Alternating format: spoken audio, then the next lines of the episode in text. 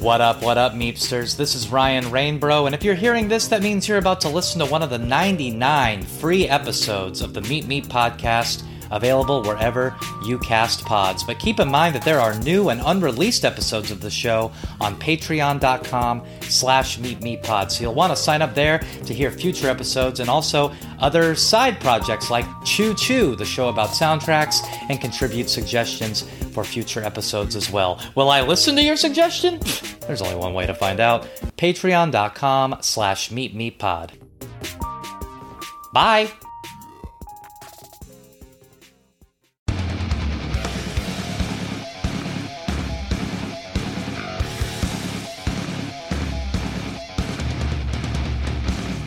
Welcome to Meep Meep, the Roadrunner podcast, where we go through the albums of Roadrunner Records with the artists who made them musicians they influenced.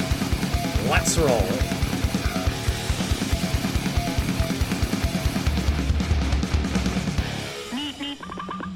What up, what up, Meepsters? I'm Ryan Rainbro, and welcome to a special dish of the Meep Meep podcast.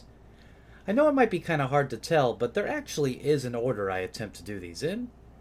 I try and go year by year, starting with 94. In fact, if you look back, I did all the albums in 94, and then all the albums in 95, and then all the albums. Anyway, you get it. But between being excited about anniversaries and opportunities, other episodes pop up, and that's what we have today.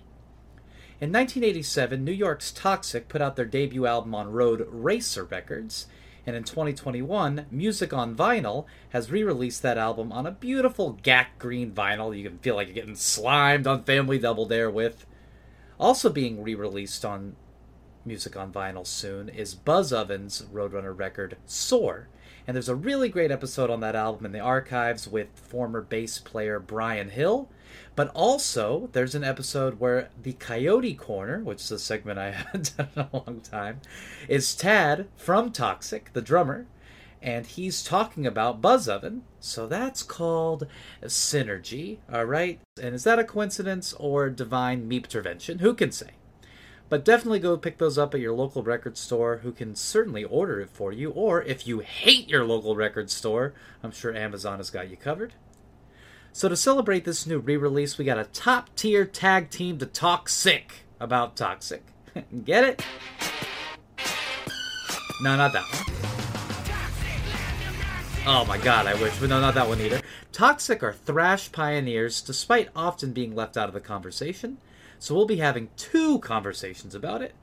Later on, band mastermind Josh Christian, whose initials are JC but doesn't think The Conjuring is a documentary, tells us all about this album and his time on the label. He pulls no punches and takes no pauses. Very cool.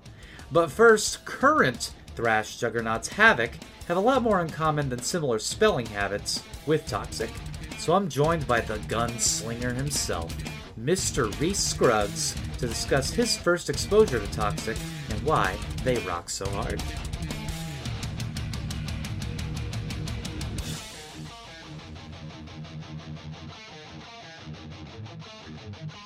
When did you first become aware of Toxik? So somewhere around 2010, when I joined Havok.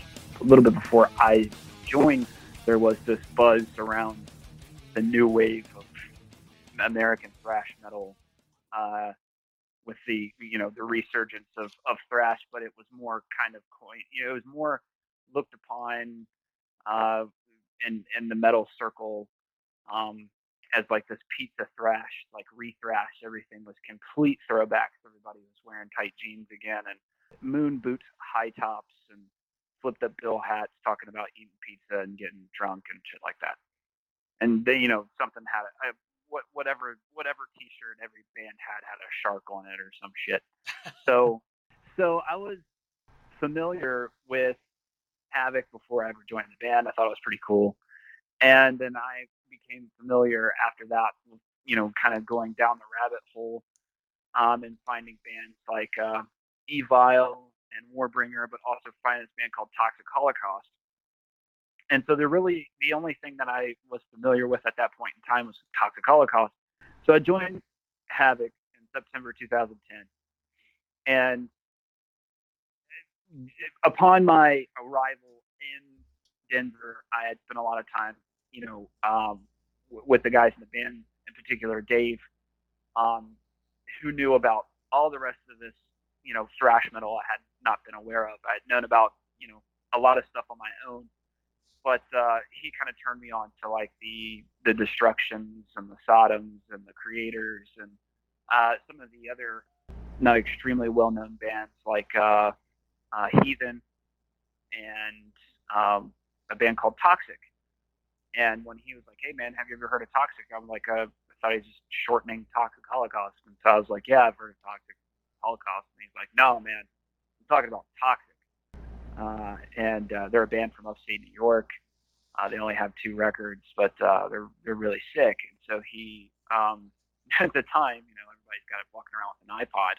He put World Circus and uh, Think This on my iPod, and then we went on our first tours, and that was pretty much it. I was pretty pretty into both records, and particularly in particular, Think This.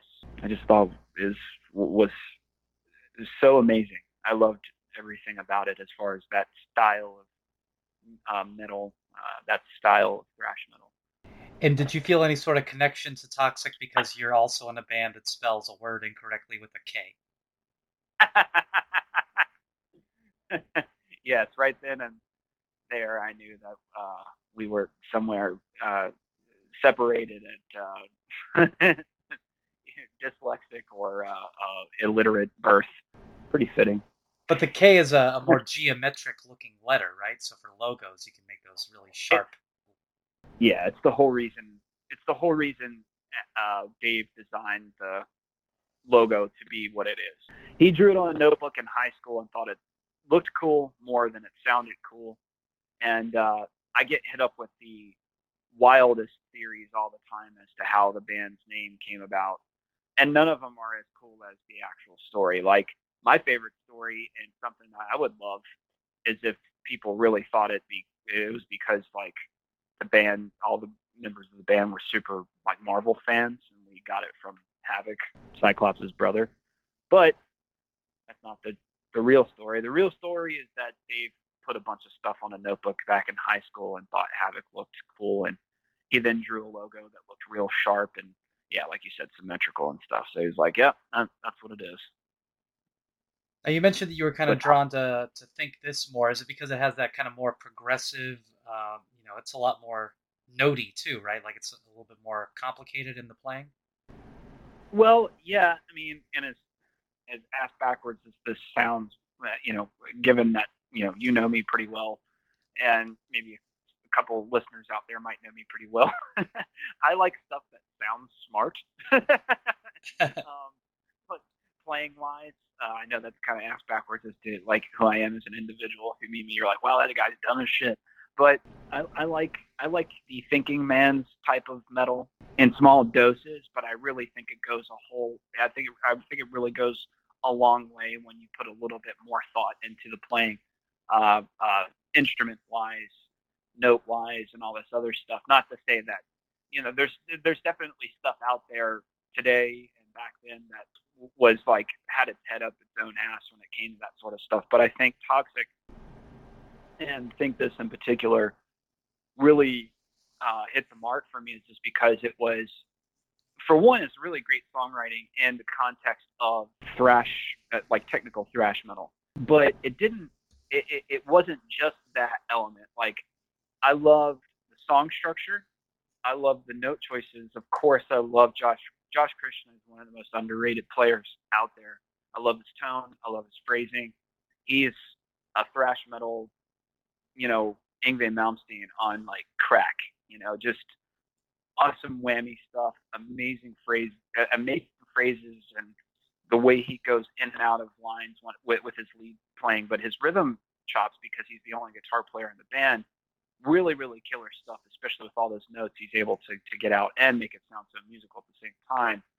But the thing that really put it over the edge for me and why I still love Think This to this day, maybe a little bit more over World Circus is because I love their I love the vocalist on Think This. I think it was a little bit even with that falsetto very I wouldn't call it operatic. A lot of people like to use that word, but it's not opera but it you know you know what I mean, like a falsetto, very high range register vocal styling. I still thought it sounded very heavy metal. I just thought it sounded really badass, like a Halford or a Timothy Owens, or you know there was there was a lot of balls behind even those high notes, and um, I preferred that vocal that vocal styling and that voice for for for uh, for what they were playing, as well as of uh, subject matter and the way the whole record um, starts and ends. You know, a lot of bands throughout the years had used the clip where some, you know, you have this person who's flipping through the TV, they're changing the channels, and they don't like what's on TV, and it's all this stuff. And there's the news, and there's a cartoon, and then there's like some porn thing happening, and there's an ad for some something you shouldn't be buying because it's going to make you fat or kill you or whatever. And a lot of bands have done that throughout uh, the history of metal. Um, but think this: the concept behind the whole record, aside from the Zeppelin cover, is that every single track has that concept. That the whole record is someone flipping through the channels, and then the, the, the thing to come up after the clip of the TV is another Toxik song. And I think that's really killer. Yeah, definitely thematically, the way the album ties together is really cool. I agree with you on that. And I also definitely agree that I like the vocal, I, I want to say variants on Think This more, because he still does those high pitch vocals, but there's other parts where it's a little bit more varied, whereas World Circus, he's kind of in that upper register start to finish, right? Yeah, and I I just want to I just want to like that there's a total difference. There you there's definitely one style of being able to do it and and then there's another and on world circus the guy obviously has chops so i'm not trying to say that uh, the guy's you know a shot vocalist or anything. He's incredible but his tone is a little bit more i would say and and i'm probably way off as far as a vocal sense like someone who's really well trained and uh, also has a great ear for things and able to point things out like i would be with a guitar it's got like a nasal nasal type of register. It's got a I don't know how to really describe it as to where the the, the vocalist on Think This sounds like he's literally just reaching from his fucking you know from the depths. Um, it's a different style of, of vocals. Uh, one song in particular that I really like, I think it's spontaneous, and at the end of it, he does a different variation of saying spontaneous, but at the end at the last one, he says spontaneous, but he just goes like a wow, and it's fucking crazy.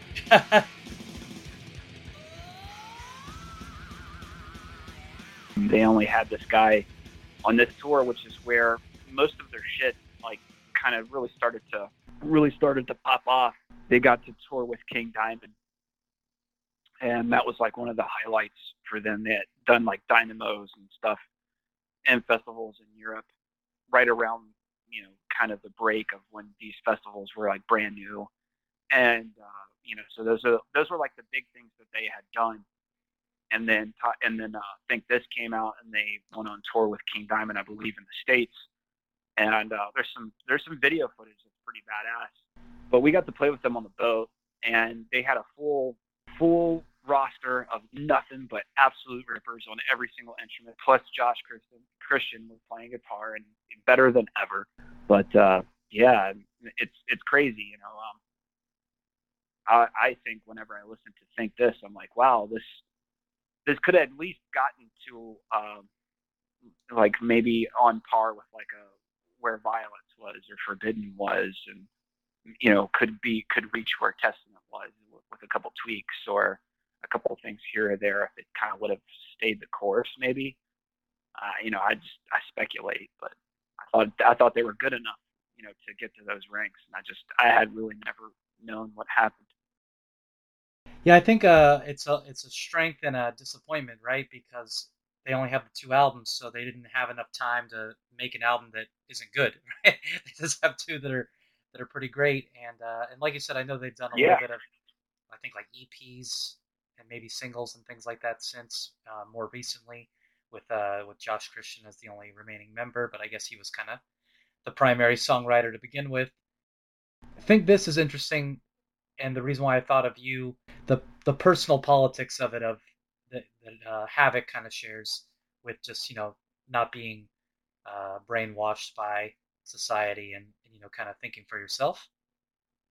Yeah, uh, absolutely, and it's definitely something that I've kind of put two and two together over the years, and and you know it's kind of undeniable. I I would say something like uh, socially aware, and then politically, I wouldn't say I wouldn't say driven, but uh, politically and socially aware because it, it definitely I think this definitely tackles a few subjects, not just politically, but uh, you know socially, all this stuff. There's the defense talking about communities going away, you know, seemingly overnight. Someone growing up in a hometown, it used to be that it used to be this way. It was great. Now it's there's nothing there. The land is ravaged. The communities, you know, either not here or not doing too well anymore. You know, stuff like that. And it, and it all registers to this day. As much as all that stuff makes all the sense in the world to me and is something that I can totally get behind, that it was like an icing on the cake. It was almost like uh, and justice for all for me. Like it's all about the music at the end of the day. It's always all about the music at the end of the day. There's an image tied into everything, and that's something that I was never really aware with uh, Toxik because I never had known what any of these guys looked like. But of course, you knew what Metallica looked like. They all looked cool and then there, and then especially around And Justice for All era, And Justice for All comes out. It's my favorite Metallica record, and the icing on the cake is the subject matter and the way that they, the way that like James or Lars would go about with the subject matter and just say, hey, you know, this is just what we wrote about, and you know, have a good time. We want you to come out and rage and you know, listen to metal and have a good time. The icing on the cake for me with Think This was the subject matter and how the layout of Think This and World Circus also uh, tackles uh, a lot of the same stuff, but there's some songs and subjects in between there that just doesn't, you know, it's a quintessential metal song or it's about something different, which is just fine. You know, I, I don't want to take away from World Circus at all either. World Circus is also great. You know, definitely deserves its praise uh, as well, especially technically. I mean, Jesus Christ, you know, fucking, you know, Josh Christian. I can't say enough about that dude. And that's what I was getting ready to say is at the end of the day, for me, it was all about listening to Josh Christian just shred. Being in a thrash metal band, wanting to kind of push the envelope with the thing, you know, my strengths or whatever, and be like, okay, what can I do to kind of, you know, uh, kind of push the envelope like this guy did on these records? Because, I, you know, th- this to me is like groundbreaking shit. Like, and not enough people are talking about this guy.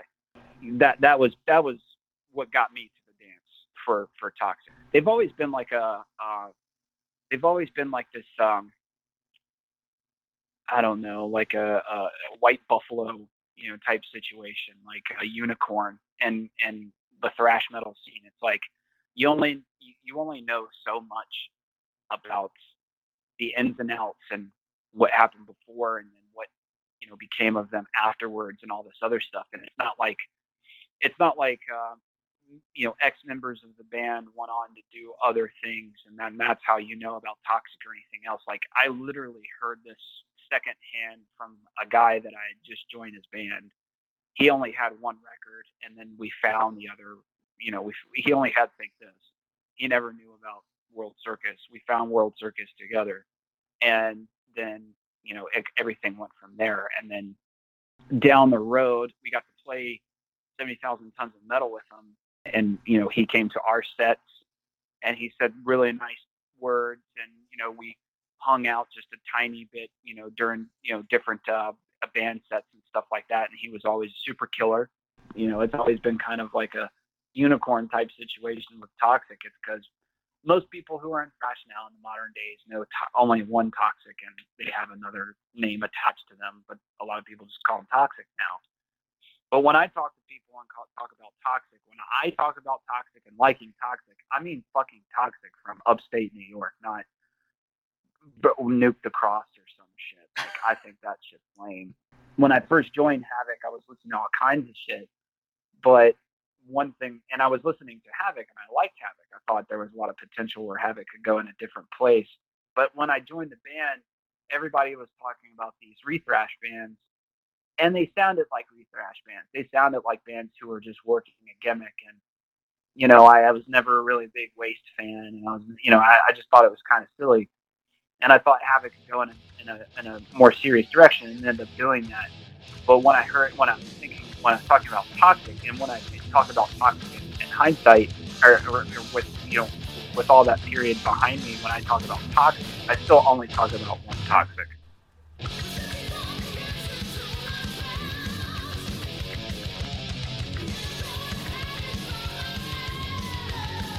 Yo, thanks to the leader of Shred Club, Reece Scruggs from Havok. You can check him shredding all kinds of tunes by Meepsters far and wide, new and old, every Friday at 8 p.m. on Twitch at twitch.tv slash Reece underscore Scruggs underscore. So let's keep it going. Let's enter the big top. Let's slide down the midway to the World Circus with none other than the ringmaster of ceremonies, Josh Christian.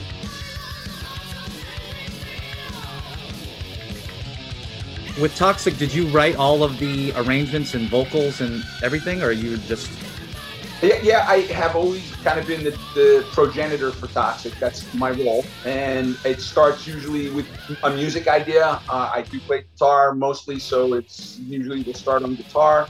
Um, I get some sort of idea of what I want to do melodically, and then I'll work out a vocal line. If my singer is somebody who can write lyrics, I'll write with them. If my singer isn't someone at the time who's a, a lyric writer, I'll write for them.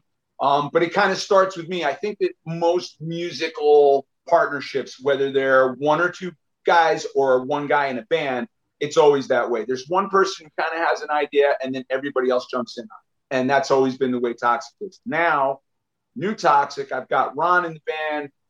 Ron is very creative on his own and is a writer himself. And we're writing the lyrics for the new record together. We work on a lot of things together. I can see Ron asserting himself. We just signed a deal with uh, Massacre.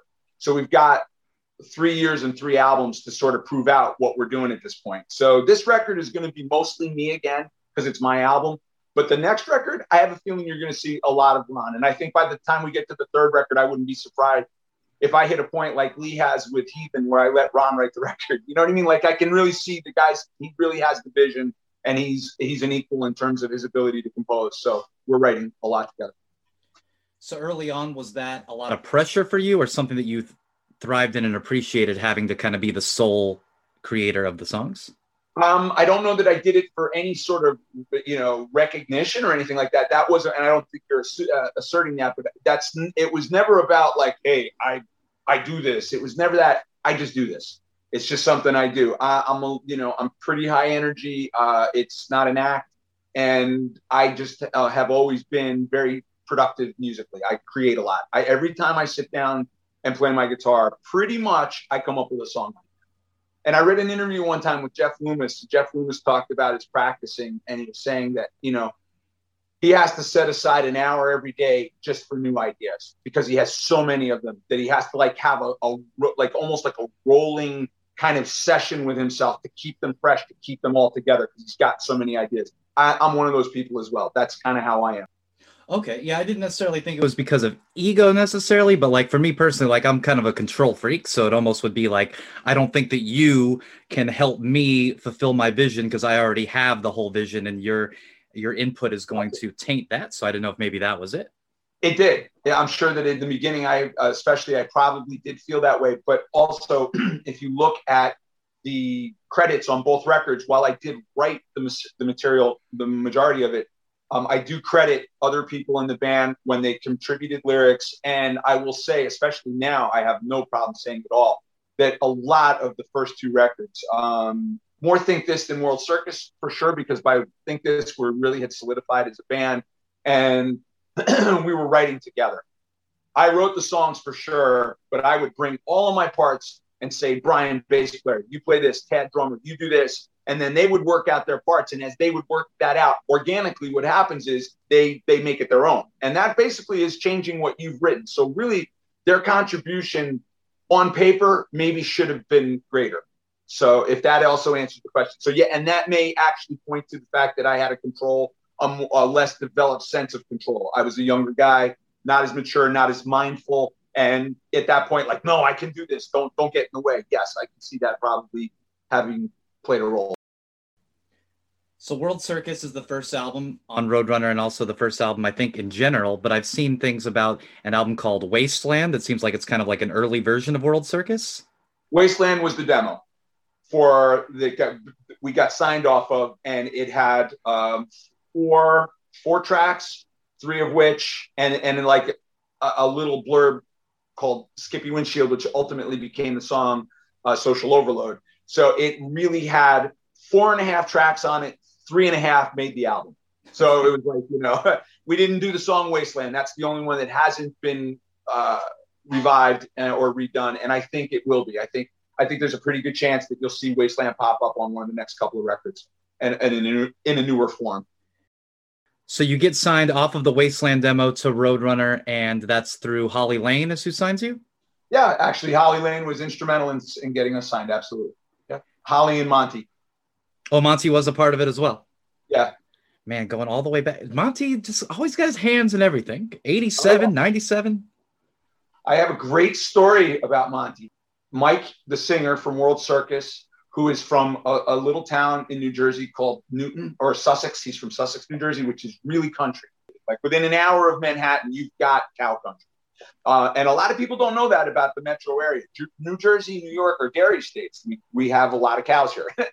Mike and I, Mike is in his dad's pickup truck. We're kids, and we've got Monty in the car with us. And I think maybe it might have been Brian too. So now there's four of us in a single cab pickup truck, right?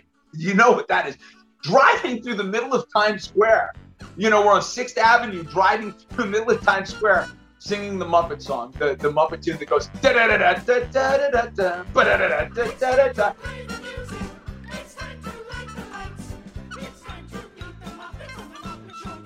At the top of our lungs, like a bunch of goofy kids. We're just kids with Monty.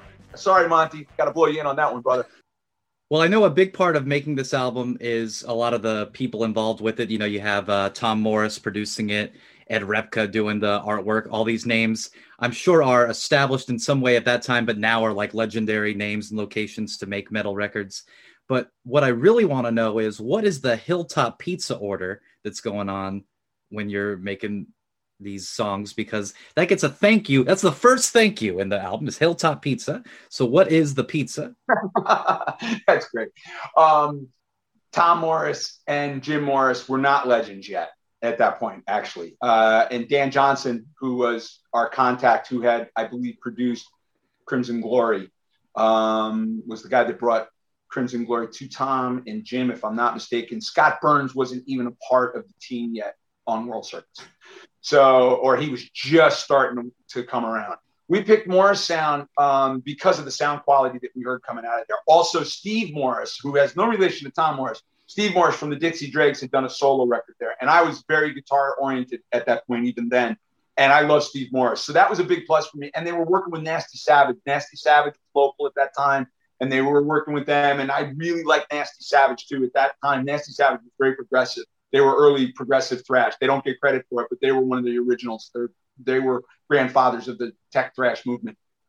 So that was why Morris Sound. So Hilltop Pizza. Hilltop Pizza was our local pizzeria. It was owned by an Italian American who was literally off the boat, Tony. Shocker. Great guy. Awesome. Made amazing pizza. We were pizza junkies. I mean, you grow up in New York, pizza's a food group anyway. You know, you eat it for breakfast, you eat it for dinner, you just eat it all the time. And these guys made particularly great pizza where you know again when you're an hour outside of manhattan you might as well be in some in another country from manhattan. Whereas the city has the absolute best pizza the outskirts it starts to lose its thing. Nowadays especially with you know convenience store pizza pizza has lost its soul completely except for people who really really love it and then it's become an art form. So like everything else it's been taken to another another level. But at that point, it was just good and we became kind of like regulars there. And he really liked us. Like we are a little young band. We're these guys. We get done rehearsing, and we're all sweaty, and we go to Hilltop and grab our slices after practice. And he'd be like, "How was practice tonight, guys?" And we're like, "It was fucking awesome," you know. And it was local. It's like a real local thing. So when Tom Morris came up to do pre-production with us on World Circus, we ordered a Hilltop pizza.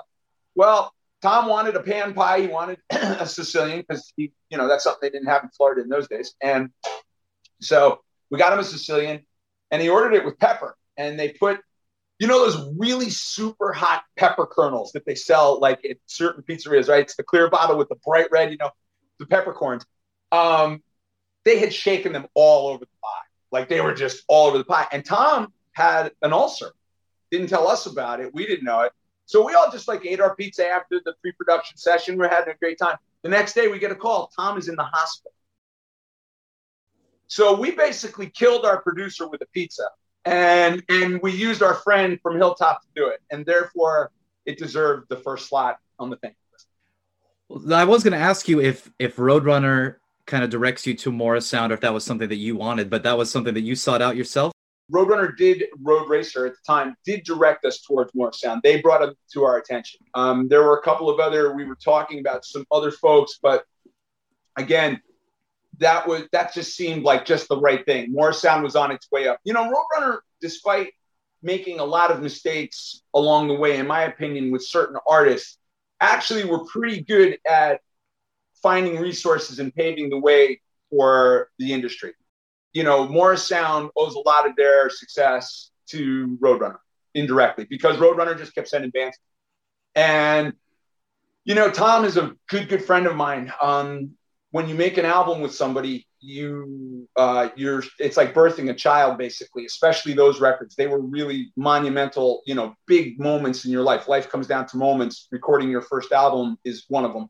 And sharing that time in that space with Tom Morris, made us very, very close. So on the second record, it had nothing to do with Roadracer. We wanted to go there. In fact, Roadracer tried to turn me personally, had floated the idea of Marty Friedman later on to go into Megadeth and so forth.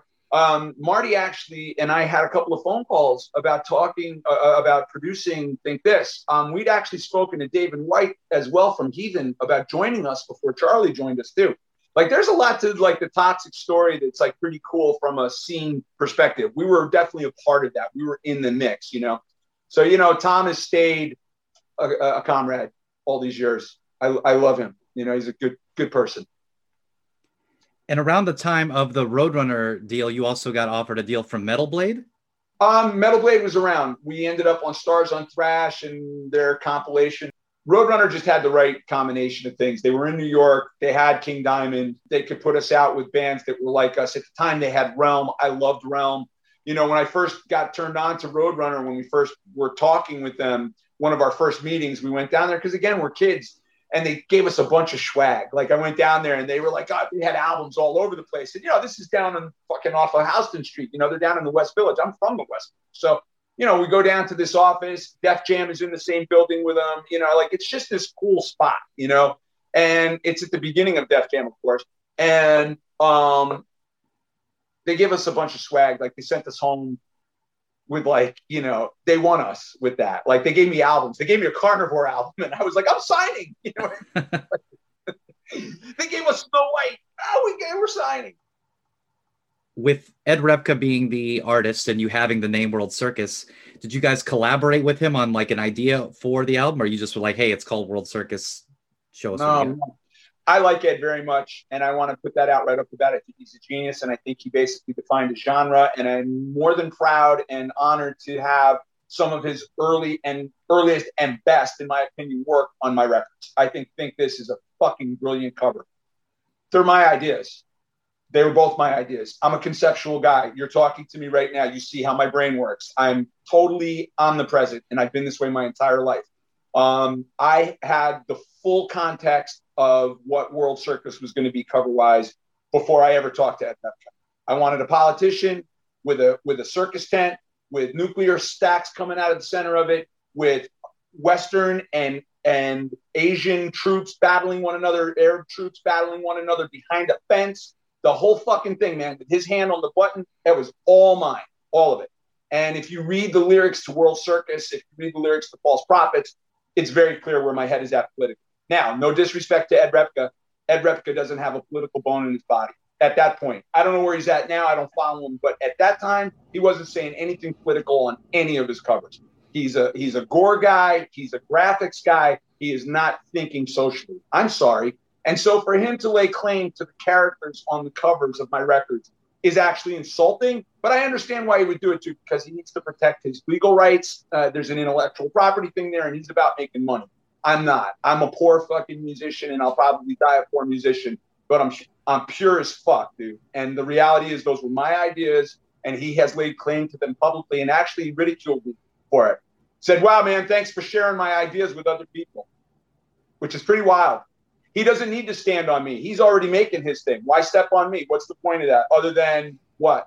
Bread, money, you know, what is it money or is it ego or is it a combination? Whatever it is, it's unfortunate because again, I respect the shit out of the guy, but it's not mutual apparently.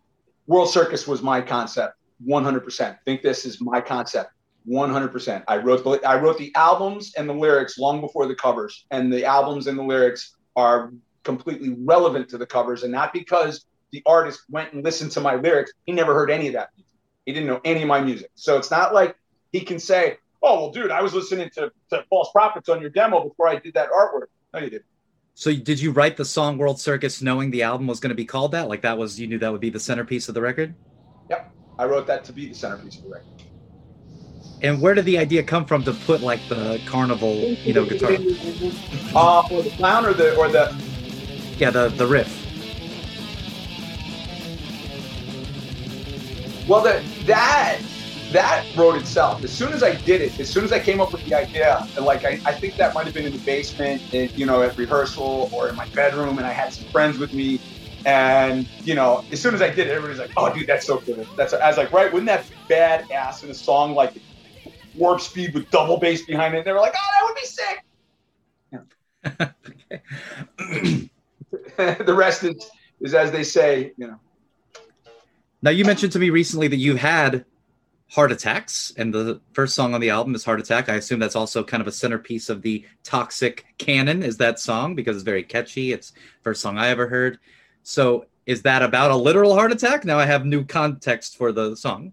Well no it wasn't. And it's ironic because if you listen to the song it goes heart heart heart heart heart attack. I've had five heart attacks um, so it's prophetic more than anything it's a prophecy yeah, uh, well, apparently self-fulfilling manifest destiny of some sort. I'm not sure. It was originally um, I was working for somebody that I really disliked. I worked for this guy in a landscaping company. He was just a cock, and I, I hated his guts. And that was I was I wish he'd have a heart attack. Like I because he was sweating at me one day. We were outside. It was 100 degrees. It's a landscaping business, and I'm out there, you know, it's 100 degrees and we're running out on a baseball field and I'm walking back and forth, back and forth all day long. And I'm like, dude, let's take a break. And he's like, no, we're not leaving until it's done. I think we were there till like 8 39 o'clock at night. No overtime, no nothing. Just totally taking advantage of me because I was a kid and I had to work there, you know? And I got home and my feet were hurting, my hands were hurt And I was just like, that fucking guy. And I literally wrote that song around my disdain for, the, for working for other people. That is when I first developed my core hate around that period for making other selling my time, my life to other people for their profit. You pay me X for my oh so precious life and time, and you make more than me for my time, and I do the work, and then you're abusive to me on top of that? No way. That was like the beginnings of my rebellion, and it's and I have never lost that, not one iota of it. So that heart attack is actually an anti-boss song, anti-landlord song, if you like. Okay. Now, Heart Attack and this album come out in 87, which is the same year that the Hart Foundation, Bret Hart and Jim the Anvil Neidhart, win their first tag team championship with their finishing move, the Heart Attack. So, where was this tie in? Is that really true? That's all true. Oh, wow. I had no idea. That's amazing. Well, wow. you, you should have been hitting them up. They should have been coming out to this song. They were into metal this is where Roadrunner really drops the ball. People like to say, you know, that they messed up about certain things, but this is really they should have had somebody in the marketing department contacting the WWF on a regular basis saying, "Hey, who do you have with the finishing move with any of these song titles?" You know, as if I wasn't already dissatisfied with Roadrunner enough. Now I have this to think about. Thank you. The thing about World Circus in general compared to to think this, World Circus is so much more like pummeling to me. You know, think this has a lot more progressive riffs and the songs are a little bit more uh, fleshed out, whereas World Circus is more hard hitting. You know, songs like uh, Social Overload, you know, have that cool, like kind of breakdowny riff, and um, even what's uh, uh, Pain and Misery starts with that, you know, and this kind of builds off of that, which later shows up on a Pantera record. oh, that's true. So between Exhorder and Toxik Pantera. So do you think that that's a natural development of your skill, or you're telling me that you have these kind of albums kind of conceptualized already? So was that already something you were thinking of? Like these songs are going to be a little bit more uh, in your face and and hard hitting, and then on the second record we're going to kind of flesh it out and really, you know, show off uh, these flourishes. Yep. World Circus was the first album and had absolutely no intention it was the actions and this. It's the sound of youth. Um, it was the sound of desire, wanting to make it, wanting to break out. Again, I grew up very humbly, very modest beginnings, and desired to break out of my situation where I was, um, and felt that music would be my ticket to get out. And World Circus is vibrates with that passion and intensity. Like there is no direction on World Circus. It's just a fist in your face. I'm literally trying to kick people in the dick. That's it. Um, think this. I've had a couple of years to think about things. I've gotten a lot better on my guitar as a writer. I've grown um, my social understandings. You know what what was an inkling and what I kind of knew because remember again, I grew up in a very politically charged environment in the West Village, born in 65, all of the early 70s spent in the company of my mom and dad and their friends who were all really politically radical. All of them, you know, out registering people to vote, going up to Harlem, unifying the, the Spanish gangs with the black gangs and then getting them all to vote. Like my dad was in the middle of that. Me at seven years old, I'm up there with a red armband on with my dad organizing these people, literally. So this is part of my life growing up, you know? So World Circus had that kind of like all of that intensity from my my political upbringing without any of the understanding. Again, directionless. Think this, I'm starting to crystallize. Think this, my thoughts are coming together musically, philosophically. As a human, I'm developing. I'm two years older. Um, I'm two years wiser. Uh, my label has presented me with business challenges that I wasn't prepared for. We didn't have management. I got Toxik signed. We got Toxik signed on the merit of our recordings of a, of a song that I paid for. I dealt drugs. That's how I paid for our demos. You know what I mean? Like literally, like we are really a street band, straight up. So World Circus has all of that. Think this has none of that. And also think this then has Charlie in the band, second singer. we became commercially viable. Um, in, in, in an interesting play for us, and I've never really had a chance to talk to Monte about this in a real way, but I would love to someday talk about it calmly. I feel like Roadrunner was half pregnant with us. Like they saw the potential for us as a commercial unit at the time because of how the band looked. We had the song There Stood the Fence. We were able to cross over what Anthrax and uh, Metallica had done, paving the way into a mainstream market, meant that bands that were a little edgier and presented a little bit more challenge musically and brought a little more fiber to the game, as opposed to the LA pretty music that was all just so packaged we could kind of come in and be real artists like a Queensryche, let's say, but bring a, a, little bit more of a thrash edge to it. And I feel like Roadrunner just that's how they saw us, but they didn't really know how to push that. They didn't know where to go with that. And also, I feel that the production, and this is not a slag on my brother Tom Morris, who I just got done telling you how much I love him.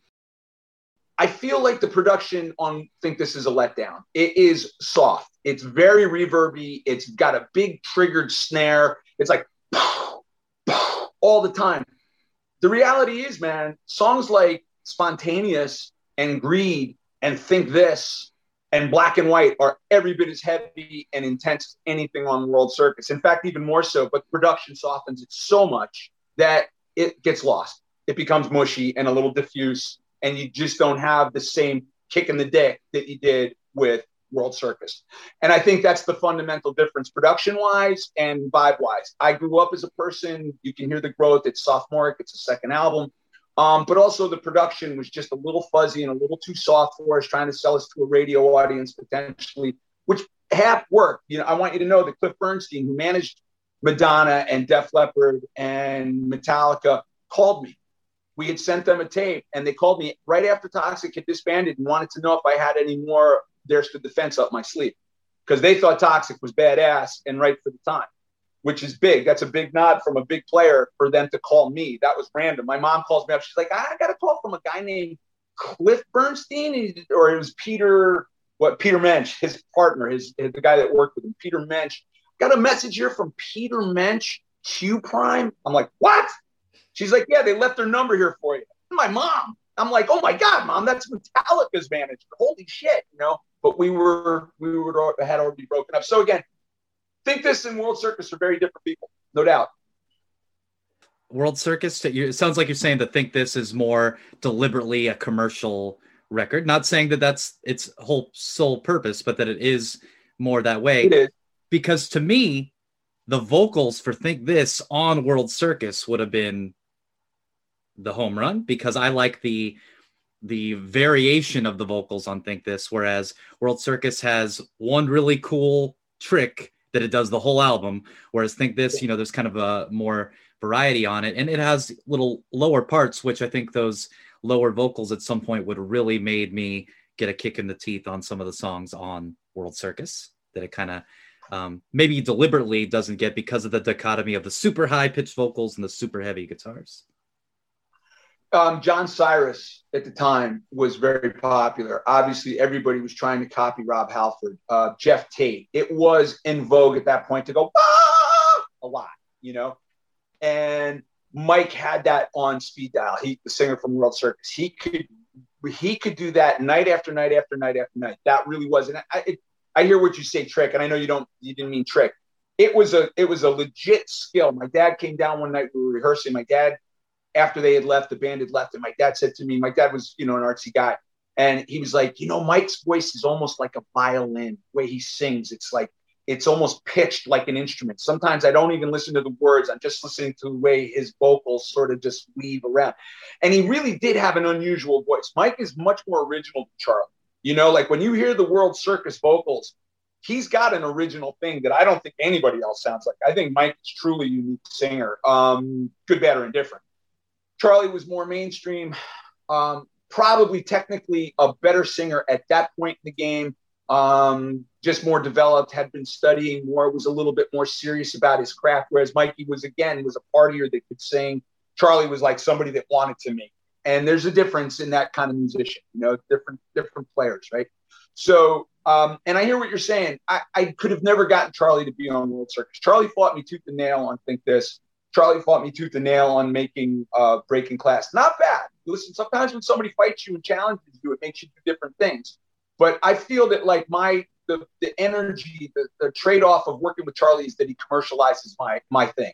Like my stuff comes out a certain way, and when Charlie hits it with his stamp, it takes a, a little bit of a center turn that I'm not used to having. I'm used to being a little further left, a little further out and he just was a very sort of century kind of guy in his taste. And you can hear that. That's where a lot of that is. Lastly charlie's range. Um, if you listen to songs like in god um, machine dream uh, where he actually does the low and then comes back up to uh, extreme highs uh, there's notes on that record on think this that are like literally alien high.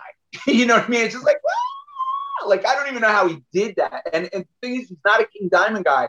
He's not somebody who ever sang with a that kind of falsetto. Charlie's a ah guy. It's like coming from his body. So when he gets super super high like that, I can only imagine what the muscles in his throat were, were doing. Like he must have been squeezing the fuck out of his voice box to get those sounds out because they were full diaphragm. And that's pretty amazing. Like from a singer standpoint, technically speaking, Charlie's an incredible singer, man. At that point in his career, I was lucky to have the guys that I did. And, and, again, I'm lucky to have the guy I have now. Ron is of equal caliber. I've had, I've been very lucky with my singers. Singers can suck and kill a band. I've had great singers all along. You know, you mentioned the reverb on Think That. Have you seen that? Have you received this uh, World Circus uh, re-release yet? Oh, this is the back of it. It mentions the reverb by Tom. It says Tom, You want more reverb on that? Remember, guys, less is more. Morris. And this is on World Circus. So you're saying that even more reverb got added later. So there's a there's another funny good Toxik story with Tom Morris. Tom Morris had really great control of his left eyebrow. He could give you the highest left eye you ever saw in your life, and he would swing around in his producer chair from behind his monster Trident console. You know, in 1987, right? So he's sitting behind this monster desk, you know, and he would spin around and he'd do this and go, you know, and it it was the evil left eye. I'd be like, Tom, can we have more of this? Tom, can we have more of that? Swing around and give me the left eye. And it became like a running joke that my nickname should be Josh Moore more Christian. So by the second record, he's thanking me for being in on the sessions because I never didn't go to a session. I was there for every minute that there was recording being done. I never missed a minute on either of those records. Um, nor would I now. I just have to be there for, for the production of it. I, I feel like John Houseman in, in Lost in uh, Jurassic Park. And he's like, I want to be the first one to touch them. You know, it's like you know when they're coming out the. um, that's me. I want to be the first one. To touch. Uh, so it was a running joke between us. I didn't at the time. It was a conscious decision to do the production the way we did on things. Again, we were trying to capture.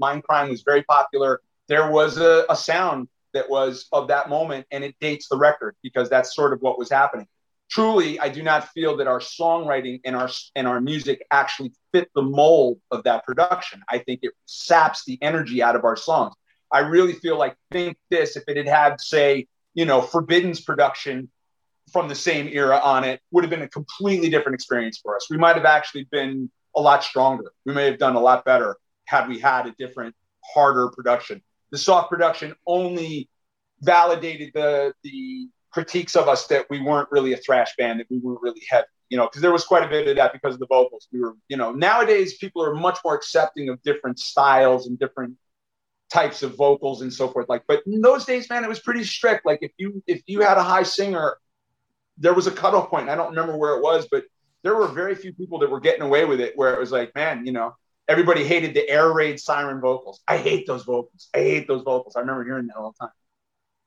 And right. I hate and I hated gargling. I hated roll in the beginning. I, I despised that when it first came out. I was like, it's not even singing. It's like, you know, I'm a musician. Like that's not music. You know, I have grown much more fond of those types of vocals as, as the years have gone on. I'm not nearly as myself. You know, again, I think we've all opened up. I, I think it's stupid to say one's good and the other isn't. It's just dumb. You know, there's a place for both.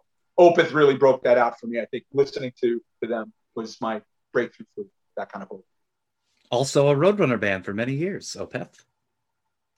I imagine that it's much like a guy who ran the perfect touchdown in his senior year in high school, going back and watching the video. It's the same thing. You know, it's like I hear it, I see it, and I, was like, oh man, I remember that. You know, I see the photo on the back. That photo on the back of that record is so us in that moment. We're just like, huh? You know, it's almost like the puppy with the head off to the side, like just super, just, we're here, you know? And I love that about that record. It, there's no contrivance, it's just straight up. You know, I want to say just about Roadrunner, I, I appreciate Roadrunner. I appreciate what they did for us. I know that there's a lot of Roadrunner hate out there, and I've contributed to that at times because I wasn't happy with the way they handled my band. But I feel that Roadrunner, again, I think that they were a pretty strong independent voice for a long time. And it's like anything in a capitalist system. In, in the capitalist system, you know, you've got to take the bad with the good. They they brought a lot of good shit out. You know what I mean? They really did. They also dropped Nickelback on on the world. And if you want to be a hater, it's very easy to go after them for that.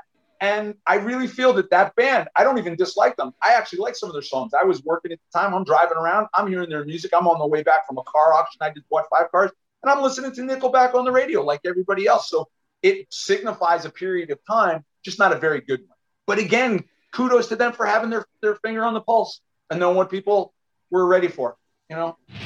I think as a guitar player, if you let, which there'd be no reason that you would have up to this point, but if you listen to their albums outside of just the singles, there are riffs on those records, those Nickelback records. They are heavy. They are sick. The, the album they have, All the Right Reasons, that came out in 2005 and sold like 90 billion copies or whatever, is incredible. I think it's start to finish well, not start to finish. There's one or two songs that I could probably do without, but most of it is, I think, again, I don't feel like they were the world's worst thing. I just feel like they were of the time where they were. I don't know their music that well, so it would be hard for me to to really, you know, say, oh yeah, that record kicks ass. You know, I could say that about certain records. Like people hate um, Slipknot on a very similar level.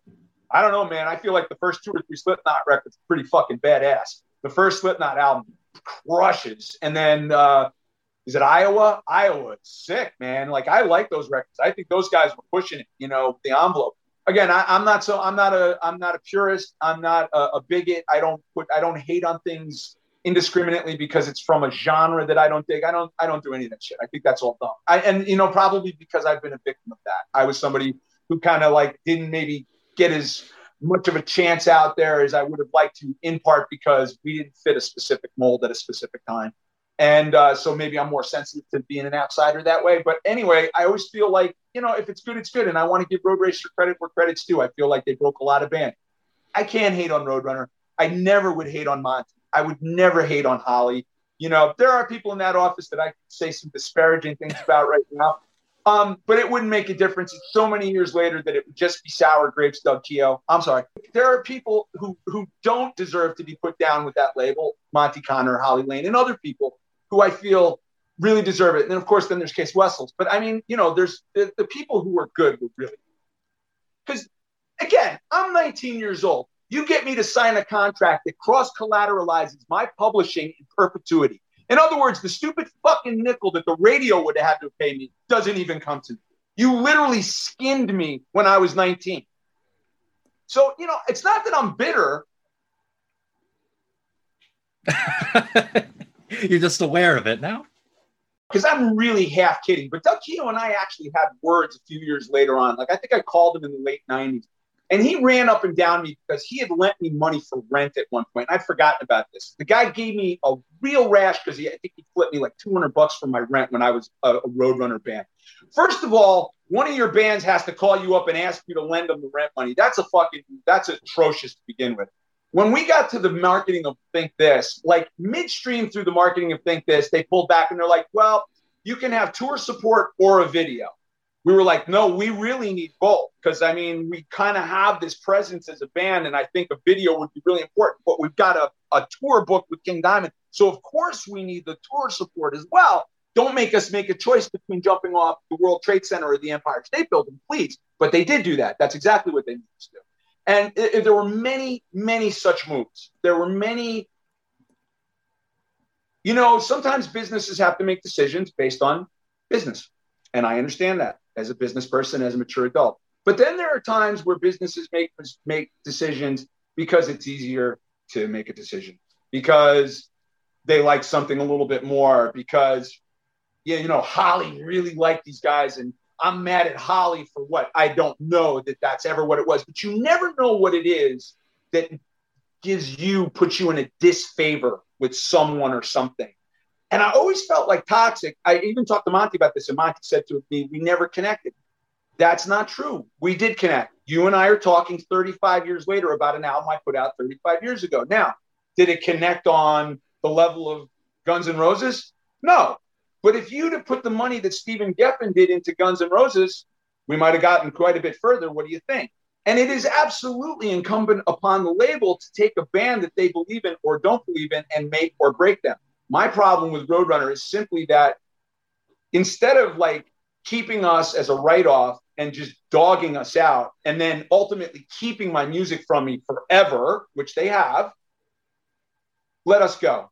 If we're not fitting the mold, you're not really making any money with us anyway. We're, we're just part of a, a, a larger roster that makes you look bigger because now you've got a list of bands that you've put out. But the reality is, cut us loose. Let us have our publishing back. Don't grind us out for 30 years. So there's a certain amount of malice that went into the decision making processes in that company. He's still invested in it. He made a decision in his mind cut these guys, don't cut those guys. I owe them nothing at that point. they made a decision to cut me. I make a decision to talk shit about it. That's it. So it's business as usual. At this point, I have nothing to do with Roadrunner. We are going forward. Nobody cares about my little band, and nobody cares about Doug Keough. And in the sands of time, we will both be less than headstones. But I got to talk about it on your show. You cover Kiss on the re release of this album. So, how important was Kiss for you in getting into heavy metal, especially being from New York? I know they're popular worldwide, but Kiss was uh, it, it, for New Yorker. Kiss was everything because they were a New York band. And my dad worked at a bar down in Elmsford called Elmsford's a town close to the city, about 20 minutes outside of New York, 30 minutes maybe up up the Sawmill, kind of rummy bar. Ace Frehley loved to go there. It was like close to his house. He could slip in there. Nobody knew who he was. You know what I mean? There were no other long hairs. And he could just go in there and get shit faced and fucking drive his, his Cadillac home and, you know, through the front of his house when he got there. And we all had put like my friends and I, we all had posters that had been signed by Ace. And like there was like the connection to that as well. And Ace was really the guy that Ace and Gene were the guys that made me want to I played drums. I played, in fact, when Kiss was popular, when I first found Kiss, I was 10, 1975, alive. So I was 10 years old and I played drums. So I play, I would sit and play to that album all the time. And it was my air guitar to the to Kiss Alive on my tennis racket that really turned me into a guitar player. Like I could play guitar because my dad played guitar and showed me how when I was young. And I could play chords and I could strum like since I was six years old but I wasn't too into it. I liked hitting the drums. Playing drums fit me personally much more. But I could never get anybody to play my songs. And I was already at like, you know, 12 years old, 11, 12 years old, starting to write songs. So I couldn't get anybody to take me seriously, and I couldn't get anybody to play any Kiss. Everybody hated Kiss around me for whatever reason. I was like the only Kiss fan of my friends. They all like Lynyrd Skynyrd and Black Sabbath, and you know they're all my friends' big brothers, who was I was really playing with, and they didn't like Kiss. Kiss was kid music, so um, and it was kid music. I understand now why they didn't like it, but at the time I thought they were dicks. But anyway, um, so, but Kiss was it, man. Kiss was like it was the the galvanizing galvanizing force for all of us outsiders, for all of us little misfits. Kiss really, really pulled it together. Like we had someplace to go, and that was it for me. That was what really made me say, "No, that's what I want to do." You know, I would look at like Ace Frehley half bent on his one leg with the guitar up, like he would do that pose. He did that thing, and like his hair would hang off to the side. That was just like the coolest pose. I had that poster in my room and looked at it a zillion times, and I was like, I want to do that. You know, Kiss was like the first foray into consumerism, and my parents despised them for it. They hated me getting into it. I could see, I'm looking back, my dad hated Gene Simmons, hated him. I now hate Gene Simmons too. I get it. Well, also a big thing, and this is true, a big thing that drew me into this album is I love everybody with face paint. King Diamond, Insane Clown Posse, Kiss, and what do we got on the cover? We got a clown. So I'm already sold. Whatever they're selling, I'm into because I already like the Dark Carnival, and now we got the World Circus. So I thought that that was a very, very full circle when I saw that you guys covered Kiss. And you know, like you said, of course, Kiss is a, a gateway for many musicians, especially of your generation, but of my generation also.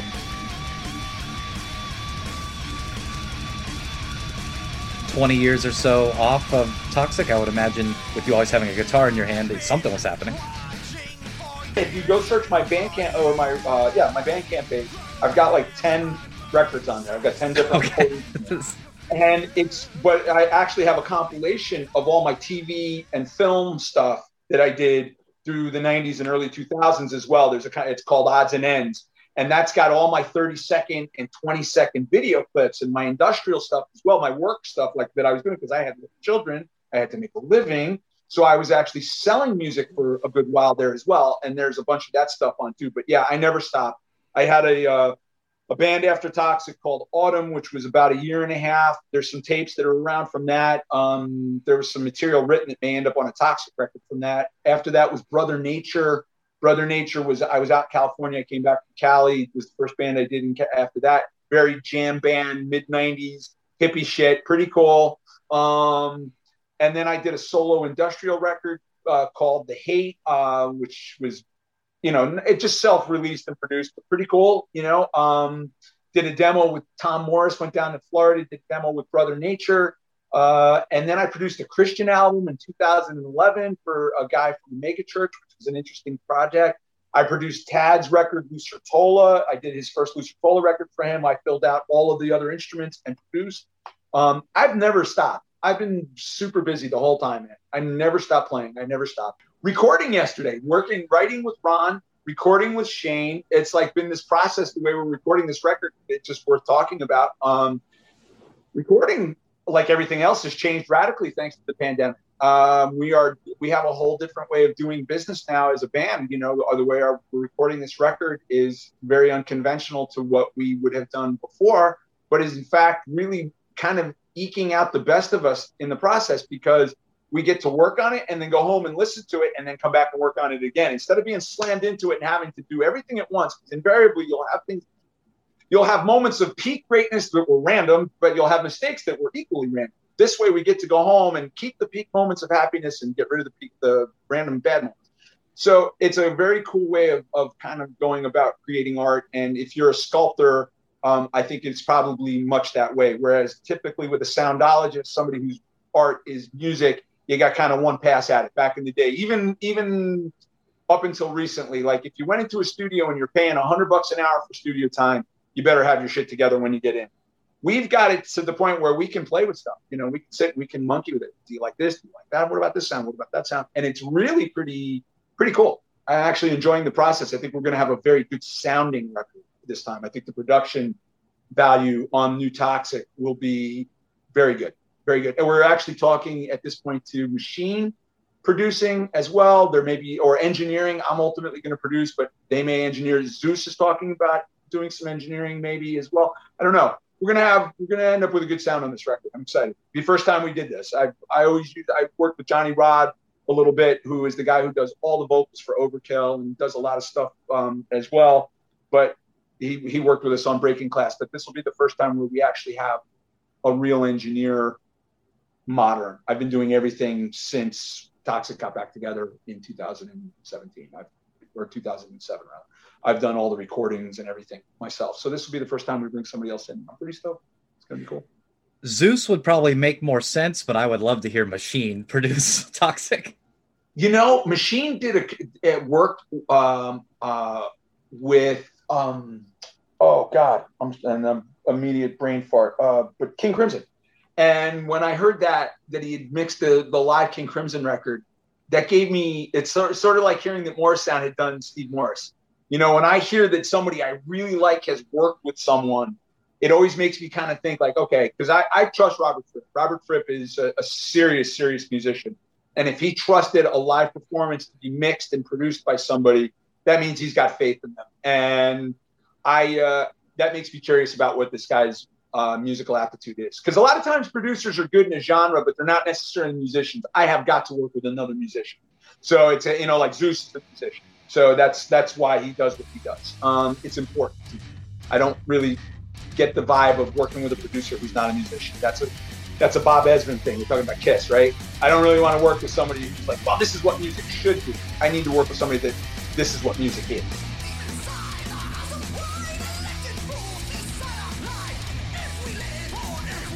A thousand thank yous to Master Shredder Josh Christian for sharing his stories, thoughts, and history. You can now get the World Circus tab book from sublevelrecords.bigcartel.com, and let me tell you, it's refreshing to finally have a book I can read. I'm halfway through the ringouts of the first track. And of course, new Toxik album coming sooner than you think on Massacre Records. Unless you think it's like summer 2021, and then, it's not as soon as you think. And really, maybe that's more of a you problem than a me problem, you know? But hopefully you have no problems following the show on Instagram at meepmeeppod and coming back next week for a new episode where each one could be the last. So join me in the suspense. Who is me? I am I, Ryan Rainbro. This is Meet Meep, and yes, that's the best that I could come up with. Bye!